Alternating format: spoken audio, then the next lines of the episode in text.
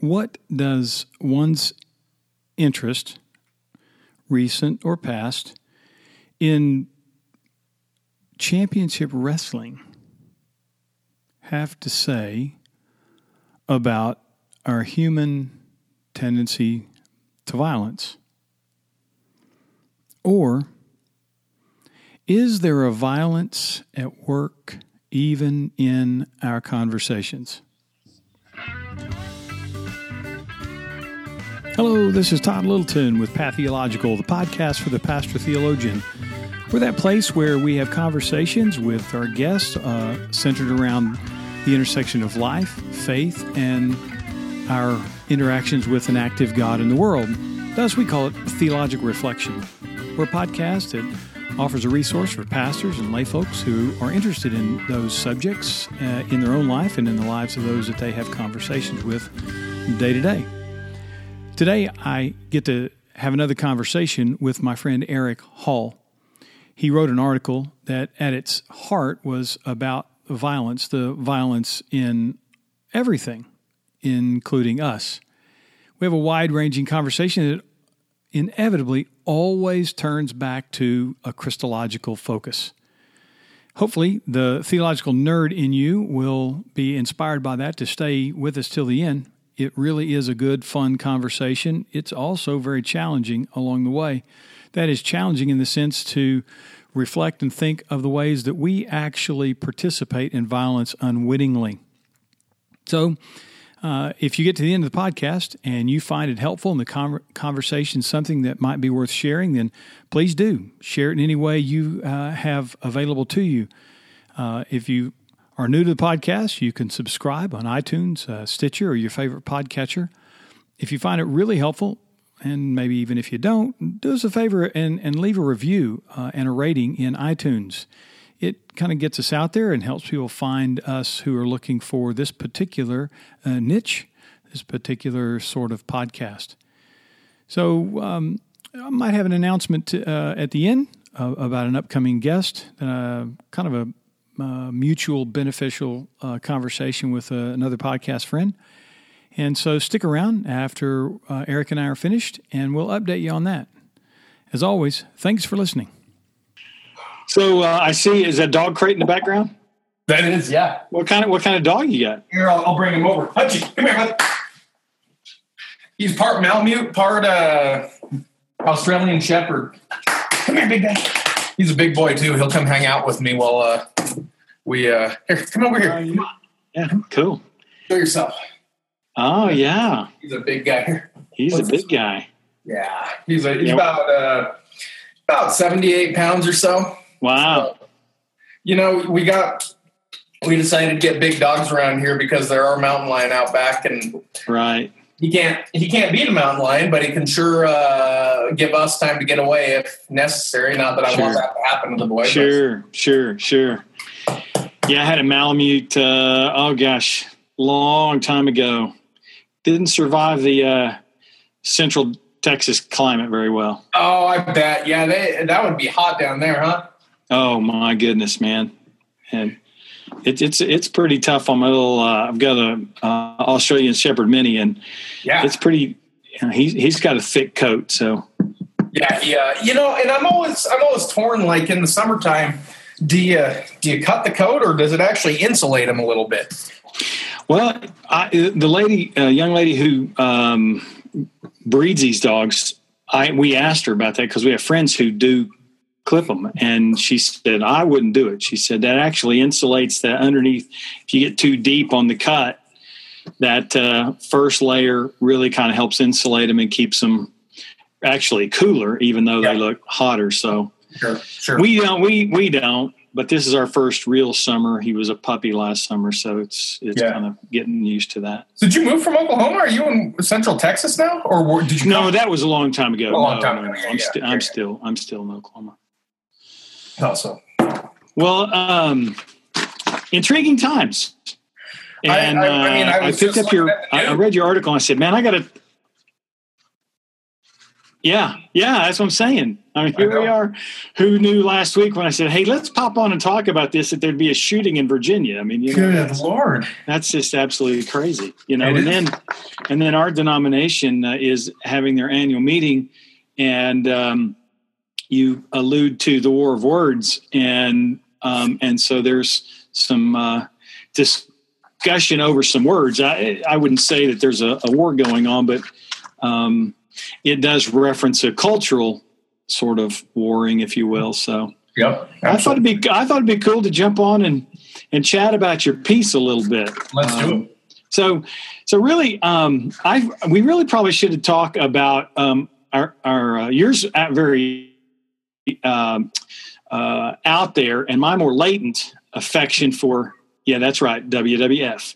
That's right. I mean, you know, listen, here locally, they used to have a off channel who covered events at the National Guard Armory.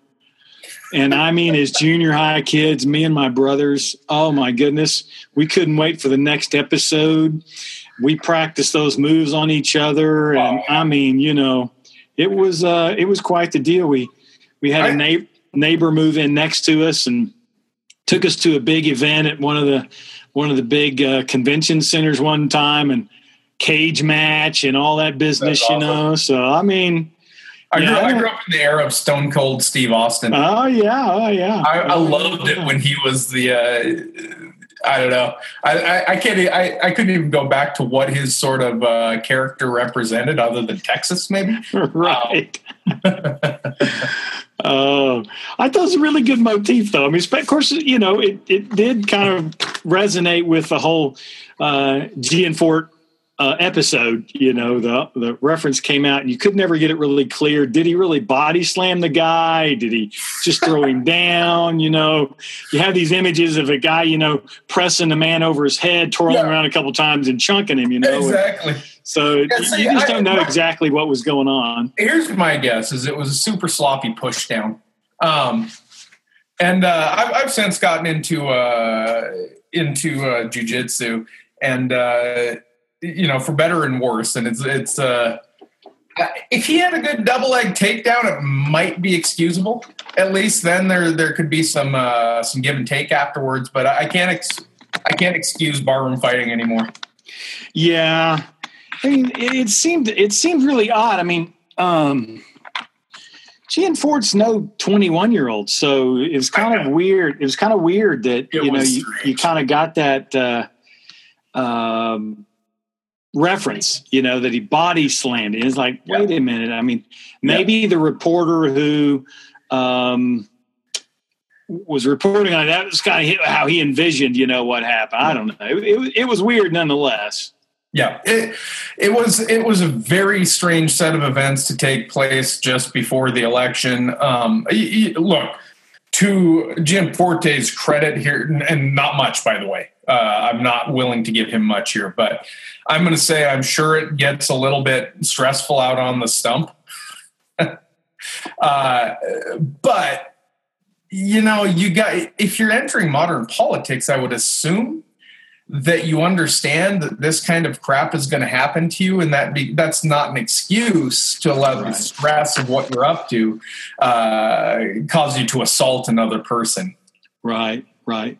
And I thought that was a pretty good, you know, entry point. I really appreciated, you know, this article in the initial sense of just, you know, being frank, and here's what we're talking about. You know, we're not applauding violence, even though we've laughed a little bit about, that's right, you know, the whole way it was reported and our own older affinities to these sorts of sporting things and all.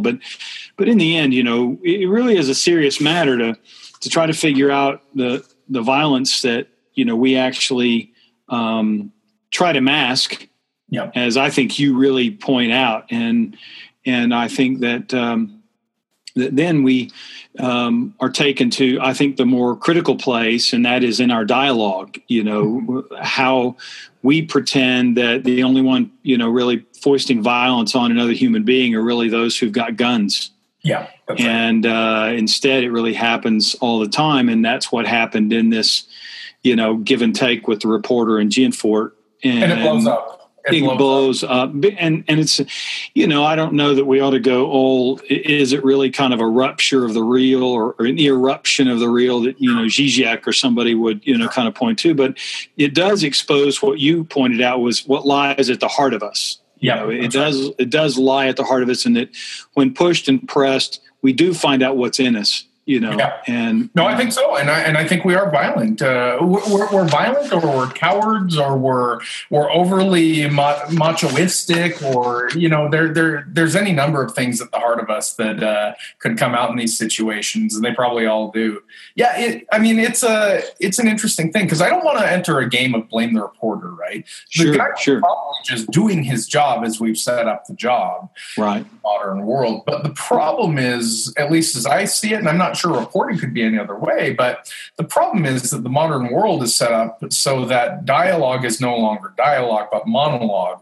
And each and everything that you ask, it's expected is going to be a gotcha moment, or it's going to somehow nail you on something and de-dignify you, show what your real intentions were and how bad of a person you were. Yeah, I don't think there's any question about that. I think it seems to be a natural setup for antagonisms, or at least to pull out the antagonisms. Exactly. And I think that one of the things that you, you don't directly necessarily get there, but I think you open up for kind of a follow-up, and that is, you know, we need to be more aware of the antagonisms. Yeah. You know, so it is certain to be aware of what's in us, what we're capable of, and whatever that root it is, whether, like you said, a variety of things, whether we're machoistic or we're cowardly or you know, whatever it is that's driving us internally violently.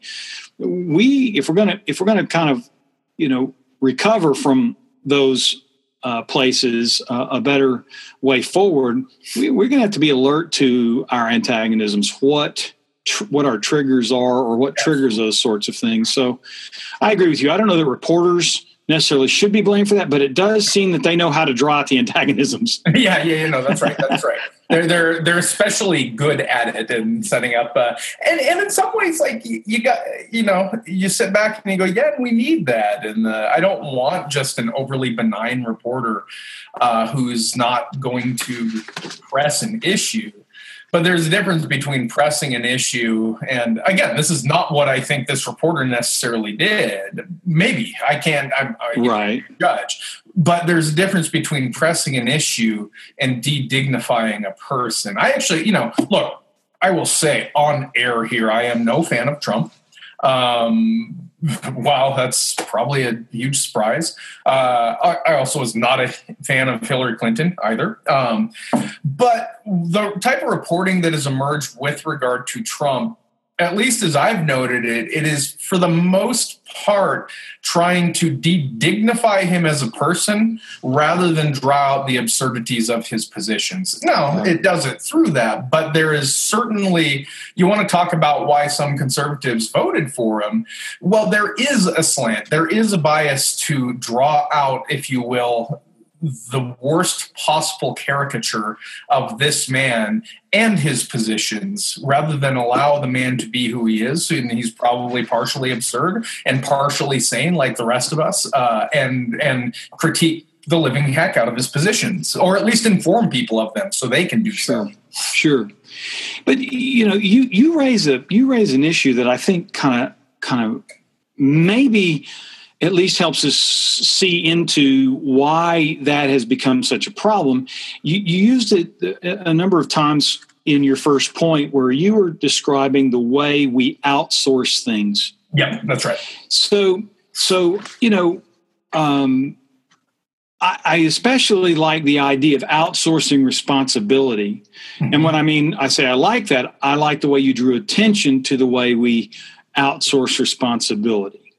So, and particular responsibility for violence that we don't directly do, right? That's exactly right. Yeah, but I think, don't you think that that trajectory begins with just our inability to be self-reflective?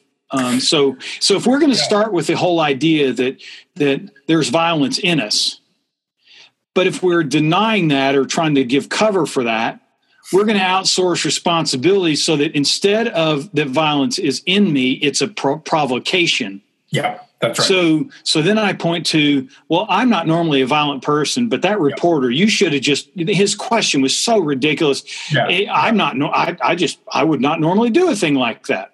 I mean, you're drawing it out in an interesting way. So let's do two things here, because what I'm trying to show people, and I do this in a lot of classes, and this is ultimately a Christological point for me, which we can come back to at the end. We we dupe ourselves into thinking that we're nonviolent people, right? That's kind of the motif of the modern world. Look at us in our beautiful cities or wherever we tend to live. I actually think you get a little closer to violence when you move more rurally, both for better and worse. But, you know, I can pick up a piece of sausage pizza at the local deli, and I can enjoy that. And there was no blood involved. I didn't have to hunt. And yet, I think the entire social order is grounded in some sort of violence, and I'm not alone in this. Look at ancient Babylonian, creation stories, the Enuma Elish. Mm-hmm. The whole thing is a reflection on the violence that holds at bay. That holds at bay chaos, right? That brings order. So we have this ordered violence that staves off a worse sense of violence in and through the chaos of lesser gods who are trying, But for us, it's a matter of outsourcing it. We don't like looking at a dead bloody pig. I don't like looking at a dead bloody pig. We don't like... We get offended, sometimes rightly, sometimes wrongly, when we see an officer put someone's arm behind their back and shove their face into the ground, right? I get it. These things are difficult to look at. And yet, it's we who hire out those forms of violence, taking ourselves out of the process of violence and putting up the pretense then that we're not violence, and allowing us to sort of create this this false image of ourselves as purely bound to peace. Yeah, well, wouldn't you say that a fairly decent illustration is the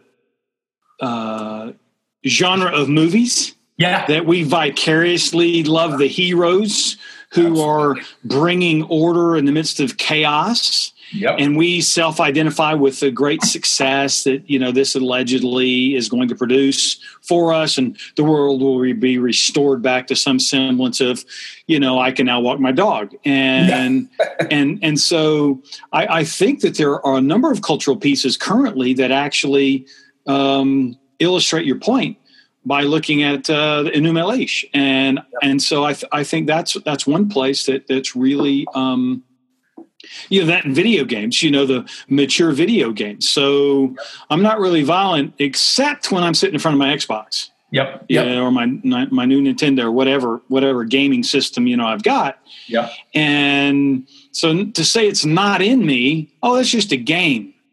But I'm outsourcing that violence, vicariously through GFI pick. Yeah, exactly. And so I think that's a great point that we need to remember.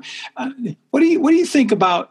I'm thinking of when you said I think of the way Dallas Willard described how we've misunderstood the gospel in terms of. It's just a means for us to manage ourselves. Sure. Yeah. So really here what you're describing is maybe we do know we have hints of violence, but these are the ways we're managing ourselves. Yeah, that's a great question. So I'm doing this reading group this summer on City of God because I'm so interested in these questions of violence. And Augustine writes City of God because Rome has just been sacked. Pagans are blaming Christians for the sacking, and he's defending them, and he's drawing out the distinction between the violent city of man, as he calls it, which he describes in the first chapter, that Rome sought merely to dominate and became, if you will, addicted to its domination. And then he'll later describe the city of God as the city of peace, right? he actually brings, you know, he has certain Stoic understandings where he says that, you know, we can be at peace in a violent world. And there's something to that in the sense that we can learn to control ourselves and comport ourselves toward the good and to peace in right ways.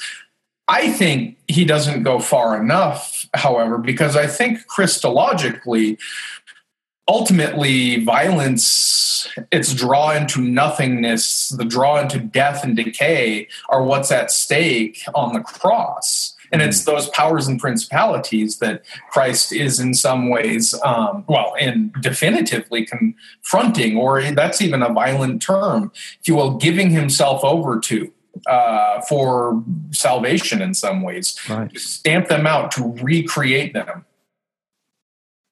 Yeah. I don't know if that, I mean, like I said, ultimately at the bottom of this piece is a Christological understanding for me that, yeah, we're violent, and that Christ is calling us away from violence, and that we can't always get away from it either. No, in fact, there's this. You know, I never ever thought about your reference all the way down. So it's easy to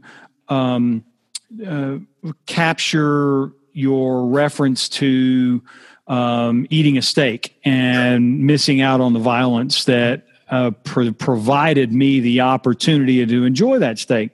Mm-hmm. But no one, you know, vegans really love that particular bit. And then you actually decide to rupture their whole dream in talking about how farming actually can be a violent act because you're disrupting the habitat of a mole, a gopher, any number of animals as that plow does violence to the earth and turning it over, and probably picks up a few rodents along the way. And now we've safely tucked ourselves away, thinking that we're a nonviolent people, or this is the least violent means possible. And it's like, but you still find violence in the production of food.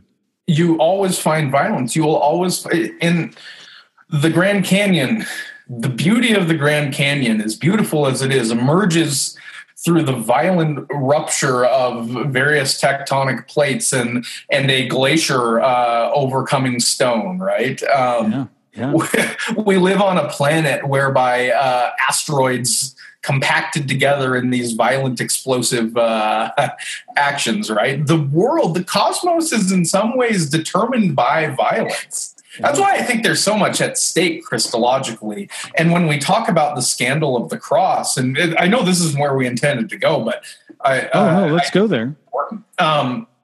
When we talk about the scandal of the cross, the scandal for us today is that we have too myopic of a view of this universe, that we think that there are cycles of violence that are benign because they're helpful, and then there are, you know, bad forms of violence. And I just think that the gospel, at the end of the day, calls into question all violence, including the violence in terms of which this universe unfolded, which is far bigger than human beings. Sure, and I think that gets lost at least on some significant segments because of the hyper-emphasis on the individual to the exclusion of, you know, the cosmos and everything else that we see, witness, and bear witness to in, you know, sensory modes. That's right. And so I do think that is another means to open up what that I read Beverly Gaventa's little book on Romans, and she uses the word rectifying. Yep. So the work, the Christological work, is a rectifying, and I thought, wow, that's an image that, you know, actually may speak to us more than reconciliation, because in reconciliation we're still talking about a means to talk about the individual. That's right. Because we don't yet grasp that we need to be reconciled to all of our surroundings. That's why I think even prior to rectify, this is where the Eastern churches still right on in terms of how it presses things. It talks recapitulation. Christ is the establishment of a new Adam. And when we say that he establishes a new Adam, he's really the promise of new creation, such that the old ways of death, destruction, and violence will not rule us anymore. And I actually think that all of that is a precondition to either rectification, which is itself a precondition to reconciliation. Sure. No, I mean, how are you to be reconciled with someone if you can still go to war with them? Yes. Yeah, those possibilities still exist. That's exactly right. Oh, absolutely. That's a pretty thought-provoking move right there. How can you be reconciled? Yeah. I'm still, if you will, pressed by this, but I think I'm pressing the gospel to the fullness of where I think it goes. But it's a difficult. That's why. You know, when I'm making a Christological claim, I'm claiming that a dead first century Jew is somehow intrinsically important to the trajectory of the universe and where it goes. Yeah, absolutely. You can't get more rooted there. Yeah. Well, you know, when you move on from, you know, reminding us of what really is at the center of us, that there's violence actually is all around, is pervasive. It's just all pervasive. You know, you take up to really kind of point to the ways in which we really all participate on a greater level. So I sit down and order a steak, or I'm a vegan and I don't know exactly how the crops were farmed and what the ground was like and what might have died in the process. But now my language, the way I have conversation with others, that's an always sort of thing. Not unless you're going to, you know, take up a hermitage somewhere. You're always going to be pressed and forced by relationships with people. And you're drawing out the way that current discourse, you let off with it. You know, there's no dialogue. It's monologue. I don't really tweet for replies. I tweet so you can hear me.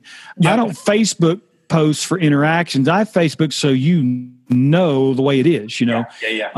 I don't blog because I want you to comment. I want to put it out there because I like to read myself. I like to hear myself, and I want you to know what the right thing is, you know. You're touching close to home. It's always good. Like, I love those examples because you just see it even well up. I'm aware of these things, and I see it well up within myself, right? Yeah. So, I mean, I think all of us who participate in those always run right up to the precipice of jumping off and that being the really thing. And if we're not aware of it, you know, so we actually have to take steps to try to figure out, how can I endear communication? How can I make this dialogical and not monologue? How can I make this about more than just me getting my ideas out there? Sure. I mean, you know, you write a book and you want people to respond to it. In fact, you and I have talked about your book and I love it still. You know, reflect on it, and you didn't put it out there just so you could go, man, that looks great on the shelf.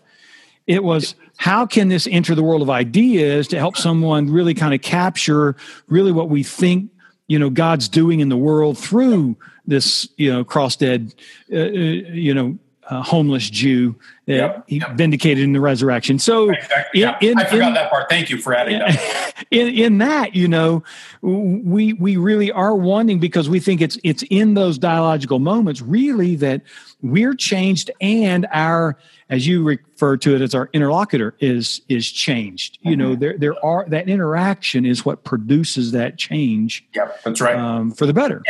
And it's an interaction with the right spirit, right? I mean, this is the point, not to continually go back here. It's the point of the Gorgias for me. Yes. Because we had that long discussion, right?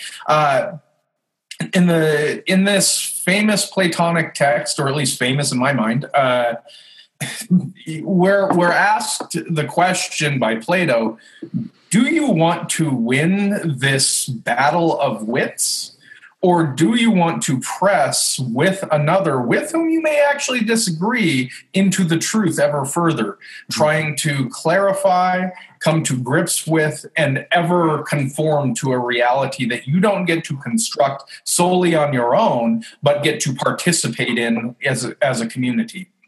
Oh, absolutely. And I like your quote. In fact, I like when you're drawing your conclusions down to say that maybe one of the best things would be for Christians to appropriate the Socratic method for that purpose. Oh, that is, let's see if we can't use that as a means. Questions become the means, not the problem. That's right. And they actually provide us an avenue in which we can both together seek to something more true, beautiful, and good. So in that way, you point out really how the shift has hurt us. And I couldn't help but think when you talk about people have violence in their back pockets in conversation, shutting down discourse and enforcing a viewpoint, excluding listening to one's interlocutor, and instead finding accusations, critiques, and oddities in the person or his views that will help you and your side win the argument. And I couldn't help but think of how that violence takes shape in a shaming. Sure. You know? Sure. Because you come away from that feeling like, well, not that you got necessarily your view wasn't heard. It's more that you got shamed for having the view. No, that's right. I mean, and this actually, I'd say right now in my world, it is more rampant in what you might call progressive politically correct circles. Mm-hmm. I don't think it is more rampant in itself, by the way, because I just live in a different world than a lot of people. Right, right. But yeah, there tends to be a shaming that you... a shaming of the person such that if they were even to entertain this view, well, you're obviously not on my side and you're on the bad side. You're on the side of Loki. You're on the side of whoever else the Avengers fight. And we're the Avengers and we're going to avenge this vision of what we conceive to be the true. Now, this certainly happens on the conservative side of things, too. It oftentimes comes out through names like libtard, right? I mean, I've seen right. Or, I can't remember some of the other ones, but like I'm sure if I was to approach Cliven Bundy and say that I'm a big supporter of public lands and keeping them public, he would be outraged in half a second, right? Right. So yeah, no, there's an immediate shaming that takes place, and we both feel one another's shame. That's part of this last election. There was so much shaming of a certain segment that they said, here's my middle finger, and here's who I'm voting for, despite me not being reasonable or whatever else you want to call me. And then it's going to go back the other way, and it's going to just be this continual cycle. Right. It was illustrated in was it Vaught's hearing when Bernie Sanders began questioning him. God.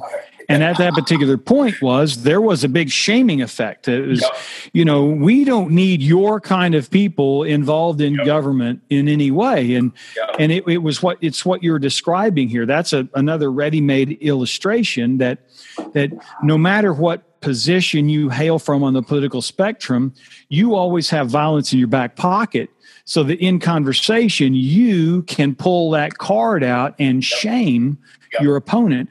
What's really crazy is how that actually works within even particular groups. So whether you're progressive or conservative or liberal, within your own little whatever self-identified, you know, silo, that happens if you're not progressive enough, you're not liberal enough, you're not conservative enough. I know. And so all of a sudden the litmus test is becomes that monological move. And you get shamed. It's funny. I mean, I like the way that you put that because, you know, especially I keep my political views relatively close to my chest. I'm fairly, you know, moderate or independent. I don't know. We all claim that, right? Right. So, but, you know, theologically speaking, liberals usually think I'm very conservative, and conservatives think I'm very liberal, right? They're, right. And so you, yeah, whichever group you're in, you end up being not enough of X, Y, or Z. And it is funny, too, to look at the way that, that the ones who, how do you put this? The ones who have the most extreme views, I don't want to say extreme, they're just the strongest views of like the most liberal or the most conservative, they get to dial in and make the assumptions for everyone. So that if I'm, for instance, at Theology Beer Camp, it's obvious that I wouldn't have voted for Trump, and I didn't. Or if I'm at some other institution, or if I'm at an evangelical institution, for instance, this might be unfair, it's obvious that not believing in Christ means someone goes to hell, something of that sort, right? I don't know if what I'm saying makes sense, but the ones with the strongest views get to determine what it means to be in this position, right, and shame everyone else who is not up to their level and par. Right, and then what happens in that whole conversation? To get back to another theme we like to kind of kick around is then the tradition is used against you. Yeah, exactly. Exactly. And whatever tradition that you hail from, and so instead of seeing tradition as a conversation partner, in itself. Not that it has no merit or value or a deepness to it, but it then becomes selectively used as a tool to shame you. Well, you violated the faith, or you violated your tradition. Well, no, my tradition's actually spawned the questions. That's the biggest thing. Yeah. It's because we still think of ourselves as in some way separate from these traditions that we could then use against one another, rather than being a part of the tradition itself that allows us to even ask the questions, right? Yeah, I think that's a great point. Yeah. Well, one thing that you also allude to that I wanted to chase a little bit more was, I like the way you put that it's intended to de-dignify. Yeah. And I really appreciate the reference that in the coverage of President Trump, there is a caricature of him that de-dignifies him. Yeah. No matter what you do or don't like about his personal scruples or his, there is a caricature that has made him less than a human being. Yeah. Yeah. And there is no place in anywhere along the spectrum for that sort of move. I agree. Otherwise, you have an ongoing illustration of the violence that you're talking about. Yep, that's right. I mean, what we're getting at, I got the book right here with me, Love Thy Neighbor, and it's about the second Yugoslavian pan-Slavic genocide that takes place in the 1990s, and a little bit earlier, right? In the middle of modern Europe, where we expect there to be no more genocides, and I think there is a slightly racist overtone to that, by the way, we are confronted with precisely that, a horrific genocide, whereby, as one person at the beginning of this says, the people that we used to go down and swim skinny dip with the naughty girls are now trying to slit our throats and rape our wives. Mm-hmm. And it's words, and the potential that words carry within them that sparks and spawns this, and the de-dignification that one particular side in this genocide offers to the other. So the Bosnian Muslim the Bosnian Muslims were de-dignified by their Serbian, both, I think they were Catholic and Orthodox, I can't remember off the top of my head, They were told that the Bosnians were going to come in, rape their children, kill them, and so what? ended up happening is Slobodan Milosevic, he kept drawing out these undignities and indignities, projecting them upon this people, and eventually everyone bought it, and there emerged this pan-Slavic genocide whereby the Serbs began to kill their neighbors. And it was in that de-dignification. It was in seeing them as animals. And I don't even want to say that seeing someone as an animal is bad, because animals can be good too, right? We just talked about our dogs for a while. Right, right. You see them as somehow a demon, as somehow one who is going to try to get you in the middle of the night. Now we're on to warlike words that can very easily spill over into actual violence. And I think it will, and I think that we're seeing it in the news headline that we were talking about earlier with the shooting of, one GOP representative. Mm-hmm. Oh, absolutely. And I think that, you know, to go back to your emphasis on how we could view this Christologically, you know, this actually then points to the value of Jesus's faithfulness. Yes. And what it is to restore the sense of humanity. So the whole, coming back to the recapitulation of a new Adam, here now we've got, this is what humanity looks like and how humanity treats humanity. Yep, yep. Anything short of that, well, we have multiple illustrations, past and present, of those sorts of violent moves. Yep. You know, it's interesting. This is one of the central pieces of the next book I want to write. It's called The Impossibility of Christian Ethics, and that's part of what I'm trying to begin drawing out with City of God. And there are important things that Christians can do.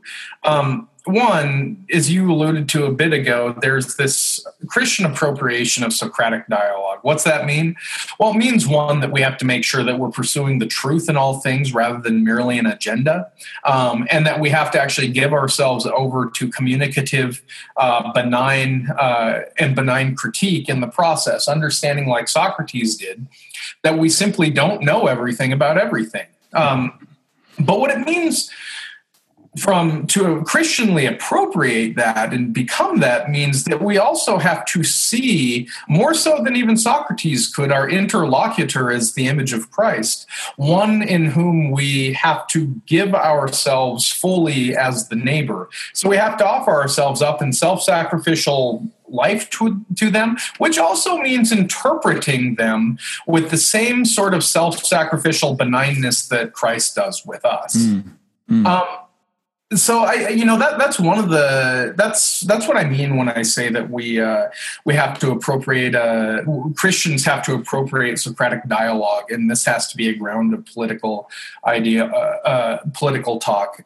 And then, you know, we also can, let's go back to the point that we're not getting away from violence. Right. I think that's true. We will not get away from violence, but we can do things to recognize it within us, to lament it, and to ensure that it at least try to stave it off. So I always like to bring it to this illustration. You've had this illustration, I think, on your show before. Someone breaks into my home, I will protect my home. That is a given for me. In fact, as a Catholic, I have a sacramental duty to my family. And sacrament is connected directly to Christ in certain ways, to ensure their safety, to make sure I have these sort of strange duties that at least I could argue for. So it means I may have to harm someone if they break into my home. And, well, thank God, luckily catechism tells me that violence in the form of self-defense is okay. That's fine. I think we got to push it further, though.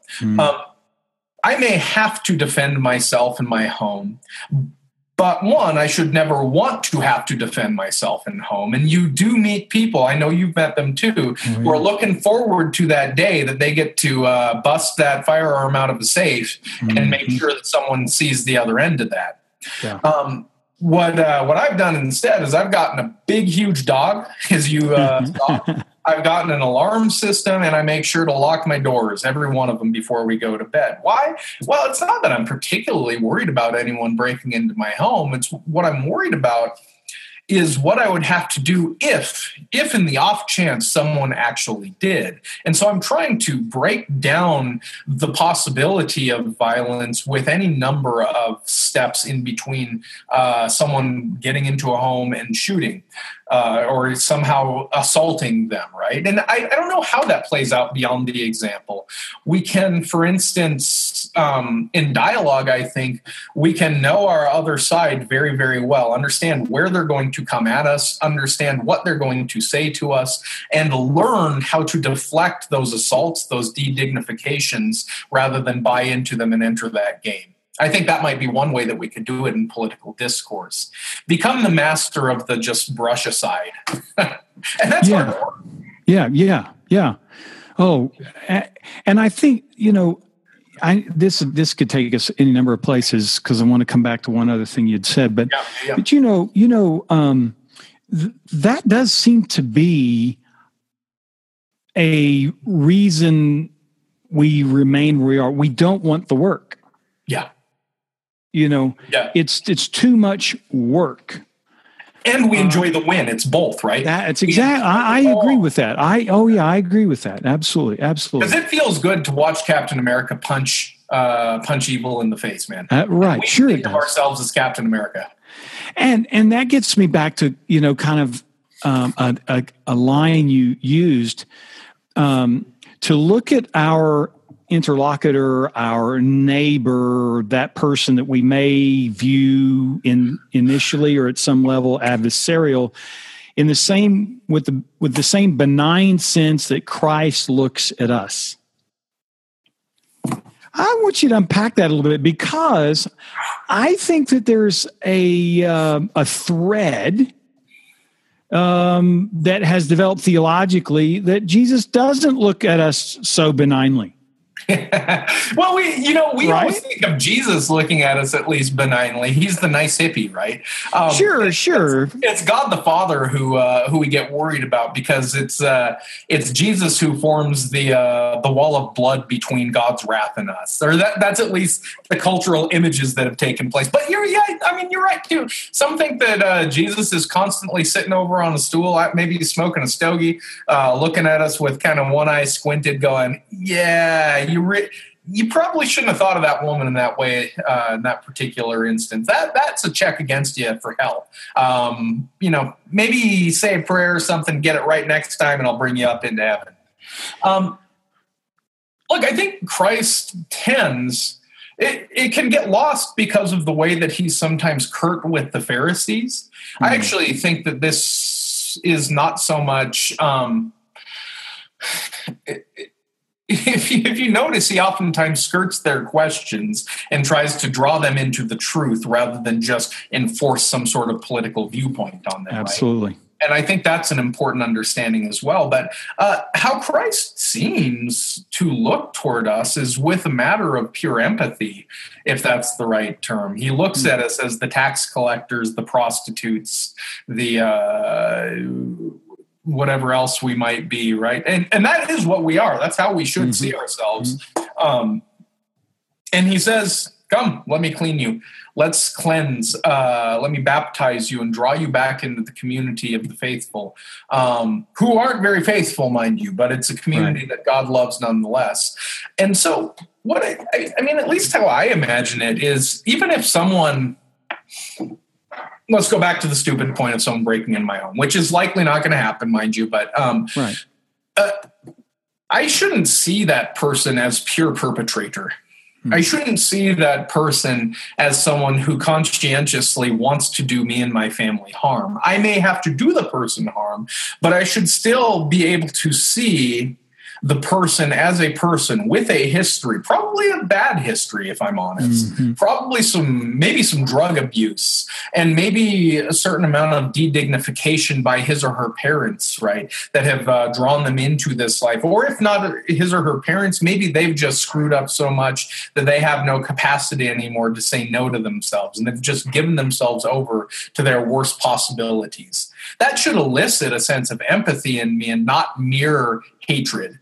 Even if anger comes out, anger is momentary. It shouldn't elicit the type of hatred and desire to see them dead if they end up dead, that might be a consequence. But we ought not to ever look toward that. And, Augustine actually talks about this with soldiers as we're reading through City of God, because there was this big question in the early church. Could Christians be soldiers? And his point is, but you have to understand that if you're a soldier, you must simply do your duty. And then when it comes to the raping and pillaging, you do not participate and you actively try to stop. And that's important. It's it's cold and calculated in some ways. So you got to kill this person and you should lament it, but at least leave the innocents alone. I mean, there's something sort of crazy about that, but I agree nonetheless. Yeah, and I think we often are forced to use really extreme illustrations because we don't really work with nuance very well. I think you're right. Yeah, that is why we have to go. But I think really at heart, it's just a mere return to the suggestion that we observe the humanity of another person. Yep. Yep. As being. Turn that phone off. As valuable as ourselves. I mean, it is the Pauline move, right? It is the place where both in Romans and both in Philippians he says, consider others more important than yourselves. Yep. It is an elevation of their humanity, because about the time you don't, what you're doing is de-dignifying them. That's so right. Paul's really saying, no, you need to bring dignity back to who they are, because their opinions and their location and their positions, socially relegated, culturally conditioned, whatever they are, have, as you described it with your analogy, have come into play, and we ignore those, and it makes it easier for us to rape and pillage. It's a difficult thing, isn't it? Because I tend to be on the more confrontational side of things. I think, to my fault, I've repented of many a times. But even put yourself in the situation where you're at a restaurant. Let's take a less extreme example. Your waiter or waitress treats you rudely, and they can de-dignify you in that process, right? They can. It's very easy to do. They're also, however, this becomes the point. Do you recognize that you're sitting in a spot where someone half an hour earlier was de-dignifying them, either by slapping their butt, probably not as prevalent in a modern restaurant as it was in the 50s, maybe? I don't know. I'm not a waitress. I've never experienced that. Or someone who refused to tip them, gave them a 1 cent tip, or someone who just made rude remarks about how, their slow service certainly shows on their person, right? That's probably what they've experienced in that past half an hour. And yet my immediate reaction is, after I've been de-dignified, to try to do the same back. Right. Yeah, there is no cheek turning. No, there's no cheek turning in that. No, there's just a retaliation, and again, that gets us all the way back to the beginning. We've got that violence sitting in our back pocket. We do. So whether or not it reveals itself or exposes itself on the field of battle or on the mat in a ring, it shows up in our words. And that's right. I that's really kind of what compelled me, really, because I think I think you use the word. What came to mind in reading that is we tend to be a little self-congratulatory. Yeah, I haven't killed anyone today. And yet at the same time, what we've done with our words has been as wounding. Mm-hmm. Obviously, different levels, different maybe extreme consequences, but nonetheless, really, really harmful. Sure. And I think that is probably a place we need to pay more attention, or help people pay more attention to. That's violence. It's always around us. Maybe a good check for ourselves is this. I've been trying to think of a way to put this. you ask yourself, is what I'm going to say, should someone want to punch me in the face for what I'm going to say right now? And am I willing to take that punch in the face and go with it and fight back with these words? And why I say that is what we oftentimes do is we protect ourselves through our words with the untold story that the police will protect us, that X, Y, or Z person will protect us from this violence. But I wonder if we shouldn't just confront it directly and ask, should someone want to punch me in the face for what I'm about to say? And if they do want to, should I actually say that thing? Right, exactly. And I think that's the internal war because, you know, then we move to rights. I have the right to say anything. Well, I don't know that that's the case. Yeah. You know, I don't know that I agree that it's the case that you have the right to say anything. In a strict legal sense, I will say you got a right to say whatever the heck you want. I just think that rights are they're basically to prevent us from being overly governed for the most part. And to understand, you know, in this case, to understand that it's very easy for political agendas to infuse our everyday talk, to disallow the free floating of ideas that pursue the truth. We ought not to buy that as the baseline of who we are. We ought to say to ourselves, fine, I got the right to call someone a jerk. I got a right to tail them. I got a right to honk at them. But should I? Is this actually who I want to be as a person? And is it drawing me into Christ further? Sure. And because we're talking about what we do together, is it producing something that's more truthful, something that's got a greater good, and something that fosters a social order that happens to be more beautiful? So those become the things that when I insist that you don't, it is in the context of there is a vision we have for the way we would like the world to be. Yep. And I can't default to a violent move that makes the world what I want it to be. And I think that's where you need friends or interlocutors that you'll be willing to listen to who'll say, you know, I think you're actually trying to produce something counter to what you say. Yeah.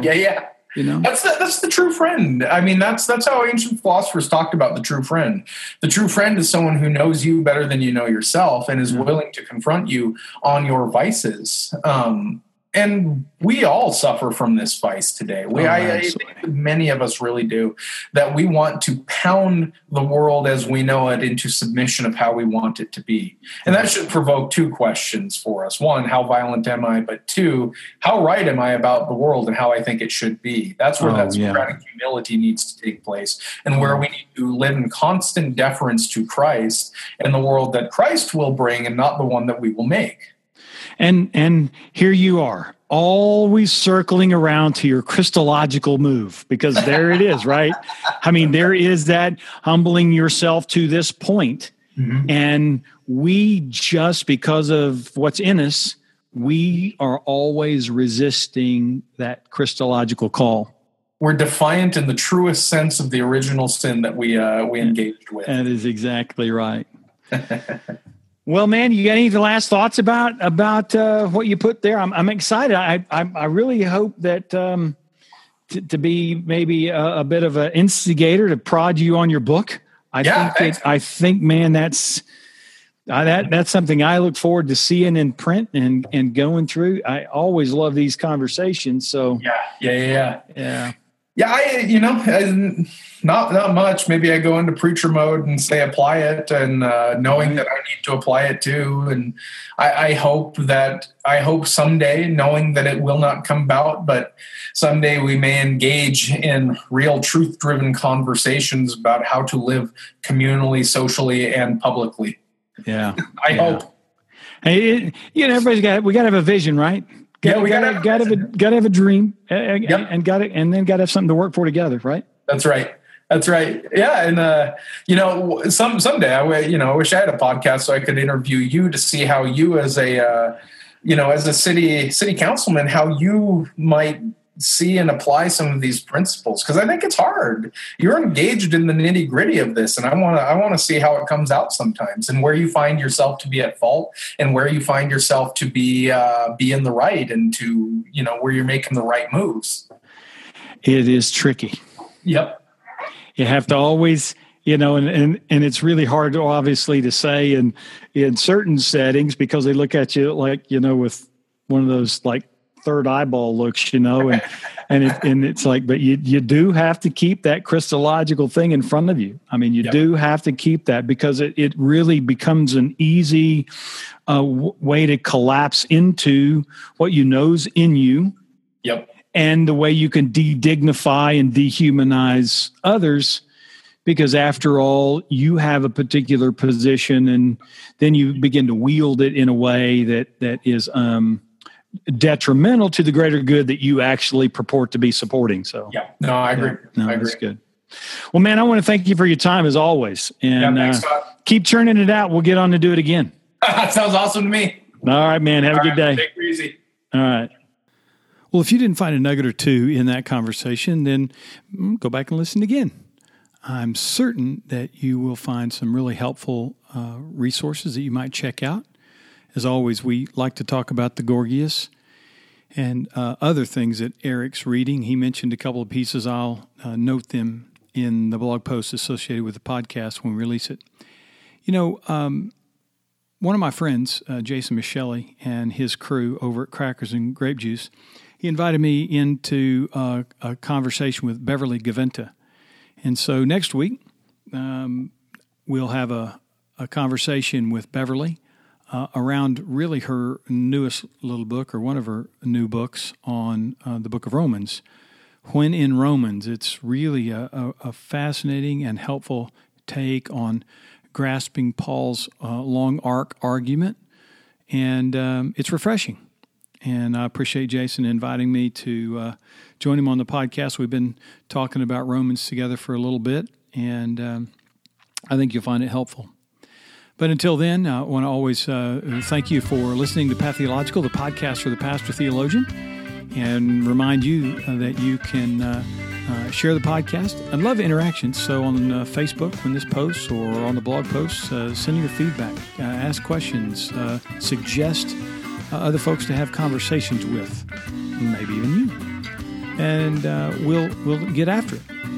And until then, peace.